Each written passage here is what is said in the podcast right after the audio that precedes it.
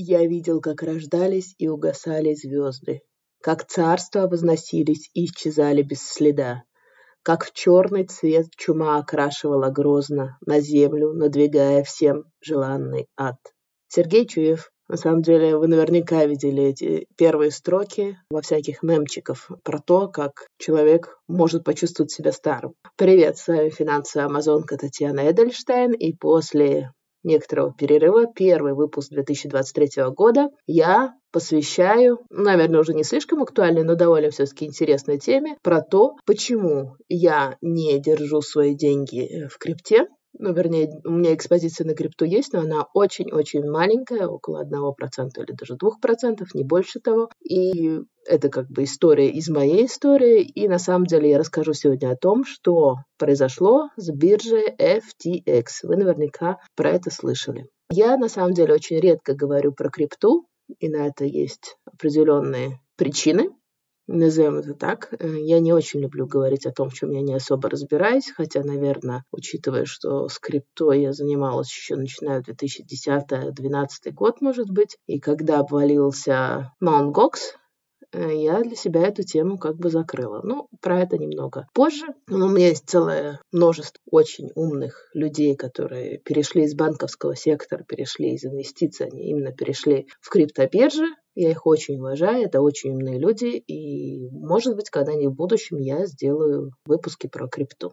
Но сегодня это будет обзорный выпуск про то, что же случилось, на мой взгляд, с FTX, про то, как важно корпоративное управление, про то, как важна регуляция определенных вещей, и то, в чем клянут все банки, крупные инвестиционные фирмы, что они не, неповоротливые, что там очень много бумаг, очень надо много всего подписывать. И на самом деле я очень часто говорю своим друзьям и клиентам, что бюрократия очень часто стоит на страже демократии. И почему бюрократия это не всегда плохо. Начнем с небольшой справки. Что же такое FTX? FTX это очень крупная, была очень крупная криптобиржа, которая называлась, правильное название у нее было FTX Trading Ltd. FTX это на самом деле сокращение от Futures Exchange, сокращение от фьючерсной биржи. Она была основана в 2019 году математическими гениями, выпускниками а, Массачусетского института технологий. Кто из вас не знает Массачусетский институт технологий или МИД? Это вообще кузница всех точных наук всей Америки. Оттуда выходят самые известные технари, те, кто занимается компьютерами, вычислениями ну, аналог, это можно сказать, Мехмат. Зарегистрирована она на Антигуа и Барбуде, а штаб-квартира у нее находилась на Багамах. Ее основал Сэм Бэнкман Фрид и Гэри Ван. Личность Сэма Бэнкмана Фрида, она очень такая одиозная, ему всего 30 лет. На вид этот такой юноша, что-то среднее между Мавроди и Перельманом. Очень эксцентричный, но при этом, как я могу судить по выступлениям и по официальной прессе, это личность одиозная очень привлекательная и очень харизматичная. Другим образом, я просто не могу объяснить, как он убедил гигантские хедж-фонды, довольно и венчурные компании вложить в его предприятие, которое было, напомню вам, основано всего в 2019 году. В 2021 году он собрал инвестиции на 2 миллиарда долларов. Послушайте, 2 миллиарда долларов вручает 20 с чем-то летнему юноше на предприятие, которое было как бы основано всего пару лет назад. Вложилось э, в это предприятие такие крупные хедж-фонды, как Iconic Capital, Third Point Ventures, Tiger Global, Sequoia Capital, SoftBank, даже BlackRock вложился в это предприятие. Конечно, список инвесторов довольно большой, их более 80 компаний, и вложили они около 2 миллиардов долларов. Например, такая одна зарисовка про эту всю историю, как давал интервью New York Times один из топ-менеджеров FTX, и он рассказал о том, как он собирал эти деньги, я, имею в виду Сэма Бэнкмана Фрида, когда он делал презентацию для этих инвесторов, для вот этих крупных венчурных фирм, он, оказывается, одновременно играл как бы в видеоигру League of Legends.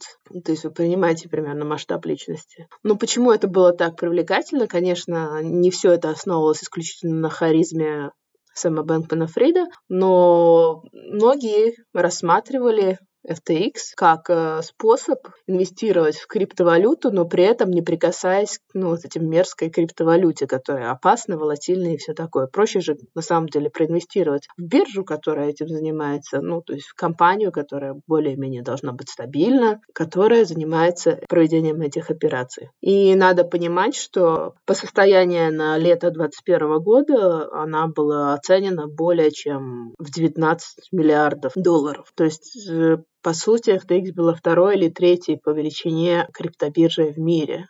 Первое место занимает Binance. Итак, э, привлекательность этой ставки, конечно, она была основана на том, что это была вторая крупнейшая или третья крупнейшая криптобиржа в мире, Многие считали ее более как бы устойчивой, чем Binance, потому что Binance все время как бы говорила о секретности, она не хотела, чтобы ее регулировала, а FTX как раз-таки он топил за то, чтобы в Вашингтоне сделать крипто вообще регулируемой отраслью, и как бы он был за регуляцию. Плюс, э, как я уже говорила, это харизма Бэнкмана Фрида, плюс математический гений основателей и также управляющего менеджмента этой компании. Но что меня в очень удивило, вот, потому что на самом деле, когда смотришь все эти э, венчурные компании, как они обычно вкладываются в капитал, они обычно требуют входить в совет директоров, особенно когда вкладывают так много денег, или получить часть какого-то управления этой компанией. В этом случае ничего такого не произошло, несмотря на то, что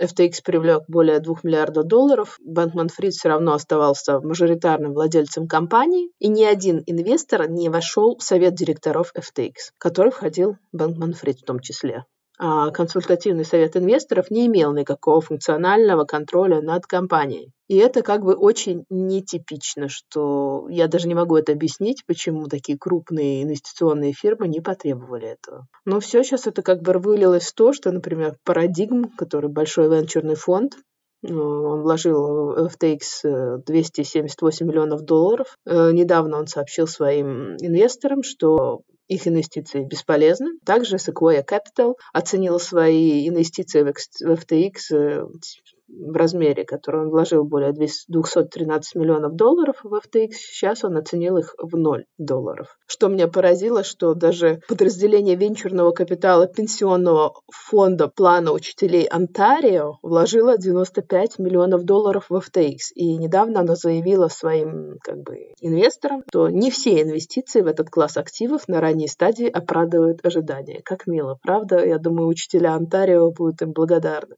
Я не хочу спекулировать. Сейчас, конечно, всплывает очень много деталей и всяких теорий заговора про связь Бэнкмана Фрида с политиками, про рептилоидов и пришельцев и всего чего такого, и про их сексуальные предпочтения и культуру, которая была в этой компании якобы. То есть я считаю, что это выходит за рамки этой дискуссии, скажем так. Меня больше интересует то, насколько неумело была выстроена вообще вся корпоративная политика и насколько большую ошибку допустили венчурные инвесторы, когда вложили безумное количество денег совершенно непонятным мне образом, как бы. Ну, мне лично, как человек, который знаком с инвестициями. Ну, вернемся, может быть, немного к ленте событий того, как все это развивалось. В принципе, проблемы у FTX начались осенью, в начале осени, в принципе, 2022 года, когда Bloomberg сообщил, что существует слишком тесные отношения между Alameda Research и FTX. Здесь нам надо с вами упомянуть Alameda Research. Alameda Research — это тоже компания, основана Бэнкманом Фридом и Тарой Макколой. Они начали как трейдинг-фирма по криптовалютам, то есть они занимались спекуляцией по обмену криптовалют. И как бы я объясняю, что у этих компаний были очень тесные связи, потому что они принадлежали одним и тем же людям. И отношения между Alameda Research и FTX были в следующем, что, по сути, Alameda Research, как я уже сказала, она была самым крупным игроком на бирже FTX, и она выступала как поставщик ликвидности на бирже криптовалюты. Поставщик ликвидности, что это такое? Это значит, что это очень крупная трейдинговая фирма, которая может предоставить какой-то вид ценных бумаг или криптовалюты и когда это требуется на бирже. Допустим, описать это можно так, что она сидит на очень большом количестве, допустим, вот этих токенов, и когда спрос повышается, у обычных людей или обычных инвесторов, которые хотят торговать на этой бирже, она выкидывает на биржу дополнительную ликвидность, чтобы люди могли, ну, чтобы происходили как бы торги. Еще поставщиков ликвидность называют маркетмейкерами. То есть она выкидывает э, как бы актив на рынок и публикует цены как на продажу и на покупку и как бы зарабатывает на этом спреде. Для чего как бы вообще нужны маркетмейкеры? Они нужны, чтобы на рынке была ликвидность и чтобы ограничить как бы колебания цен на тот или иной актив. Итак, возвращаемся к нашим баранам. Alameda Research, которая также принадлежала Банкману Фриду, и FTX, как вы уже поняли, были очень тесно связаны. Возможно, сейчас вам это кажется нормальным, но я могу вам рассказать, что в нормальном инвестиционном регулированном мире не может быть такой ситуации, потому что это конфликт интересов, когда, допустим, и биржа и крупнейший маркетмейкер и поставщик ликвидности принадлежит одному и тому же лицу. Это конфликт интересов, потому что в таком случае вот эта трейдинговая фирма, маркетмейкер, может заработать на том, что люди теряют деньги на бирже. То есть, когда люди теряют деньги на бирже, она, наоборот, зарабатывает. И биржа это как бы поощряет. И это как бы неправильно. В нормальном инвестиционном банковском мире это запрещено. Это есть требования по корпоративному управлению, про структуры корпоративного управления. Также, что еще важно знать, это важно для этой истории. FTX, как криптобиржа, она выпустила свой личный токен, который назывался FTT. Биржевой токен, и Alameda Research как раз-таки являлся одним из крупнейших поставщиков этого токена и крупнейшим спекулянтом этого токена. Ну вот смотрите, биржи, такие как FTX, зарабатывают деньги за счет комиссий за транзакции и процентов по кредитам, маржинальным кредитам, которым они выдают трейдерам. А вот такие маркетмейкеры, как Alameda, они получают доход от покупки и продажи вот этих токенов, получая прибыль от спреда. Спред — это разница между тем, что они платят, и тем, что они предлагают. Повторю еще раз, на традиционных финансовых рынках эти два направления бизнеса, они обычно не должны быть связаны. И это ну, это как бы помогает обеспечить конкуренцию между сторонами, и, соответственно, для клиентов это означает более низкие цены, то есть более выгодные цены. Ну а в криптовалюте, как вы понимаете, это регулировано еще как бы не разработано. Правила раскрытия информации и всякие отраслевые нормы, которые препятствуют тесным связям между биржей и торговой операцией, они еще как бы не разработаны. Это как был бы вот пример, если бы владельцем Нью-Йоркской биржи НИСа и владельцем самой крупной там маркетмейкер фирмы, например, Citadel Securities, был один бы и тот же человек, ну, например, Джордж Сорос. Перенесем, допустим, это как бы если владельцем московской биржи и, например, э, Газпром трейдинга который один из крупных игроков, был бы один и тот же владелец, например, «Газпром». Соответственно, он бы мог контролировать полностью эту отрасль, назначать какие-то цены, регулировать сам цены, и это как бы недопустимо, потому что это уже тянет на монопол, и это явно не идет в э, интересы клиентов и тех, кто работает на бирже. То есть это как бы способствует несправедливому рынку. Ну и где эта вся история, когда эта вся история начала как бы разваливаться на части? Начала она разваливаться на части в сентябре еще, когда Блумберг говорил об этих слишком тесных связей, но настоящая проблема как бы возникла в начале ноября, 2 ноября, когда Coindesk, Coindesk это такая крупная отраслевая, как не газета, а ресурс, который публикует информацию по тому, что происходит в криптомире. Она опубликовала статью, я ее сама лично прочитала. Эта статья, я бы не сказала, что она была какая-то обвиняющая или тон у нее был довольно нейтральный. Статья о том, что существуют вот эти очень тесные связи между Alameda Research и FTX, и что на самом деле, если читать между строк, что весь баланс, грубо говоря, FTX — это один большой пшик. То есть вся его оценка состоит на одном большом пшике, потому что они указывают, что фирма стоит практически там 18-19 миллиардов долларов, но э, оценка этой фирмы основана в основном на токенах этой же самой фирмы, то есть на FTT. Они сами их как бы указали как часть капитала, сами их оценили, и вот таким образом было получена такая, скажем так, раздутая оценка баланса. Соответственно, большая часть вот этого капитала FTX состоит из монеты из токена, изобретенного фактически FTX, не каким-то независимым активом, ну, например, таким как фиатная валюта или другая криптовалюта. Ну, фиатная валюта — это обычные деньги, назовем это так. Как сказал Кори Клипстейн, э, генеральный директор инвестиционной платформы Swan Bitcoin, он сказал, что удивительно видеть, что большая часть чистого капитала в бизнесе Аламеда на самом деле является собственным токеном FTX, который централизованно контролируется и распечатывается из воздуха. Когда была опубликована фактически эта новость, все понеслось тартарары. Если смотреть хронологию этого коллапса, то, в принципе, 6 ноября, 2 э, ноября, как я сказала, был опубликован этот репорт. 6 ноября Binance, их как бы конкурент, продал все токены FTT.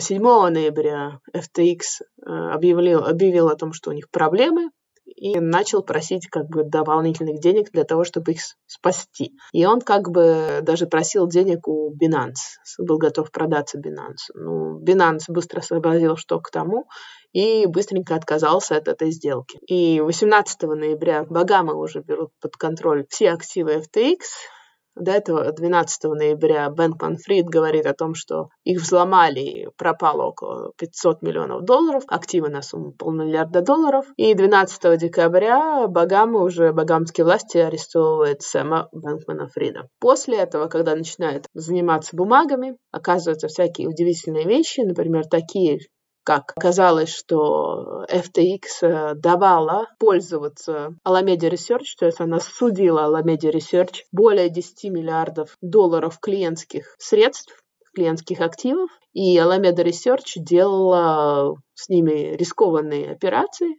то есть деньги фактически возможно, будут потеряны. Что еще интересно, например, э, Alameda Research, ей управляла тоже компьютерный гений, математический гений Кэролин Эллисон. Вообще очень интересный персонаж, я хотела на нем остановиться. Кэролин Эллисон всего 27 лет, довольно интересная персона.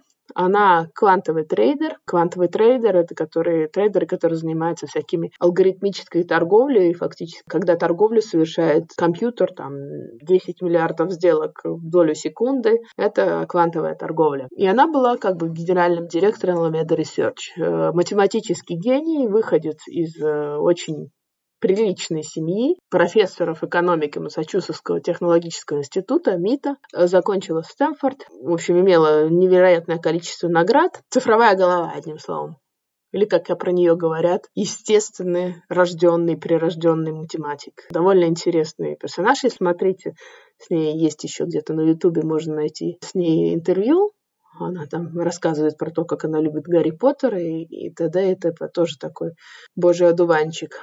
До Alameda Research она была трейдером, работала в крупной ферме Джейн Стрит в Нью-Йорке. Также, на самом деле, в этом Джейн Стрит работал все эти персонажи, то есть они все как бы связаны между собой.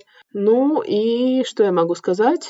23 декабря Эллисон признала себя виновной в Южном округе Нью-Йорка в заговоре с целью совершения мошенничества с использованием электронных средств в отношениях клиентов FTX. В говоре с целью совершения мошенничества и с использованием электронных средств в отношениях кредиторов Alameda Research, мошенничество, бла-бла-бла. В общем, она признала себя виновной практически по всем статьям. Ей грозит, если не ошибаюсь, около 150 лет в тюрьме. А единственный, кто не признал свою вину, это Сэм Бэнкман Фрид. Сейчас идет, конечно, судилище. А, Бэнкмана Фрида выпустили под залог, максимальный залог, который вообще был в мире, если я не ошибаюсь, 250 миллионов. И она также признала, Эллисон признала, что она выдавала вот эти средства клиентов на нужды топ-менеджмента FTX. То есть там было известно, что были куплены квартиры, пароходы, заводы и все остальное. Ну, ребята потратились. Фактически они просто взяли клиентские средства и хорошо с ними поработали. Также они делали очень много необдуманных инвестиций. Я думаю, что, скорее всего, эти средства не смогут никогда, в полной мере однозначно не смогут возместить клиентам.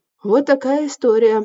Почему? Здесь очень два важных момента, которые возможно, не зафиксировали из моего рассказа. Первый этот момент – это очень тесные, ненормально, неестественно тесные связи между FTX и Alameda Research. Такого не должно быть. Это полное как бы нарушение конфликта интересов, это фактически проблемы с корпоративной структурой, что она не была выстроена нормально, не было нормальных политик, не было нормальных инструкций. И еще одна вещь, о которой вы, как бы, возможно, не заметили. То, что они использовали эти средства клиентские, на самом деле такое может и происходить и в мире традиционных финансов. Есть такой термин rehypothecation, реипотека, ре перезакладывание средств. Это очень жестко регулируется в Европе и в Америке. То есть, чтобы такое что-то могло сделать, там ну, нужно выполнить целую кучу условий, в том числе получить от клиентов прямое, ярко выраженное письменное согласие на то, что эти средства будут использованы. Ну, активы будут использованы самим брокером инвестиционной фирмой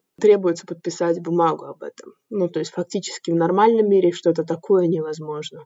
Ну, конечно, если это мошенничество, то все может будет возможно. То есть от мошенничества очень мало что нас может спасти от преступного умысла.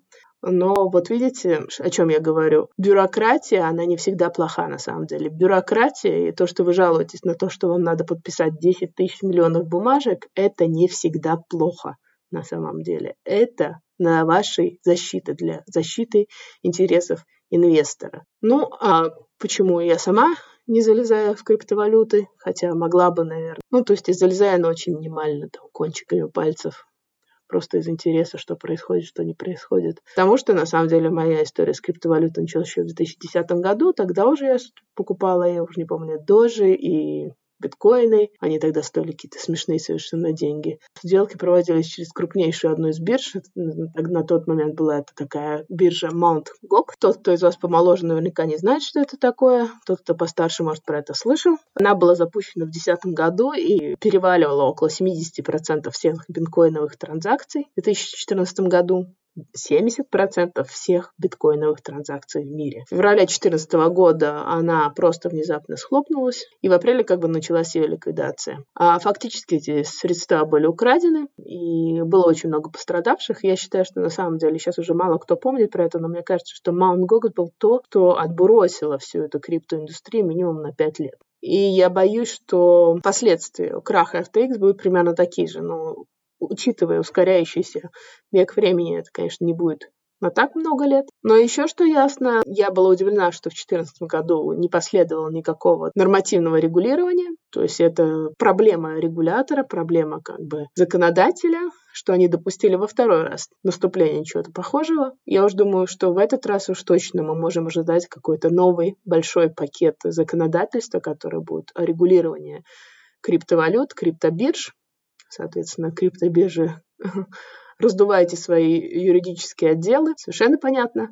потому что после того, что произошло с FTX, Европейская комиссия по рынкам капитала, она выпустила большой брифинг, в котором она так четко и сказала, что в самое ближайшее время мы разработаем нормативную законодательную базу для крипты. В любом случае, я считаю, что урон э, был нанесен очень большой, и это даже видно потому, как ведут себя все эти криптовалюты все обвалилось в очередной раз. И эта история, почему я как бы не готова пока еще влезать в эту историю, пока не будет какого-то плюс-минус ясного э, нормативного регулирования криптовалют, потому что если такого нет, то никто вообще, никто, ни один человек не застрахован, ни один инвестор не застрахован о том, чтобы с его средствами обращались как хотят. И потому я откровенно считаю, что криптовалюты не для новичков в инвестировании. И однозначно это не должны составлять большой процент в вашем инвестиционном портфеле. Но это такие мои размышления на тему. Я надеюсь, что вам было интересно. На сегодня это все. С вами была Татьяна Эдельштейн. Подписывайтесь на мой инстаграм финансовая нижда дефис амазонка латиницей. Я буду очень благодарна вашим лайкам, постам, шерам, потому что этот подкаст э, записывается исключительно на моем энтузиазме. Он не монетизирован. Спасибо вам и хорошего дня. Пока-пока. Наш юрист просил сказать, эта серия подкастов записана исключительно в образовательных и информационных целях. В рамках серии подкастов я не предоставляю финансовые консультации. Соответственно, не принимая во внимание ваши цели, финансовые ситуации, ваши потребности, знания или опыт. Любые упоминания какого-либо конкретного финансового инструмента, продукта, услуги, провайдера услуг случайные и не несут оценочных суждений или побуждения к какому-либо действию. Пожалуйста, ознакомьтесь с полным текстом дисклаймера на странице подкастов. Thank you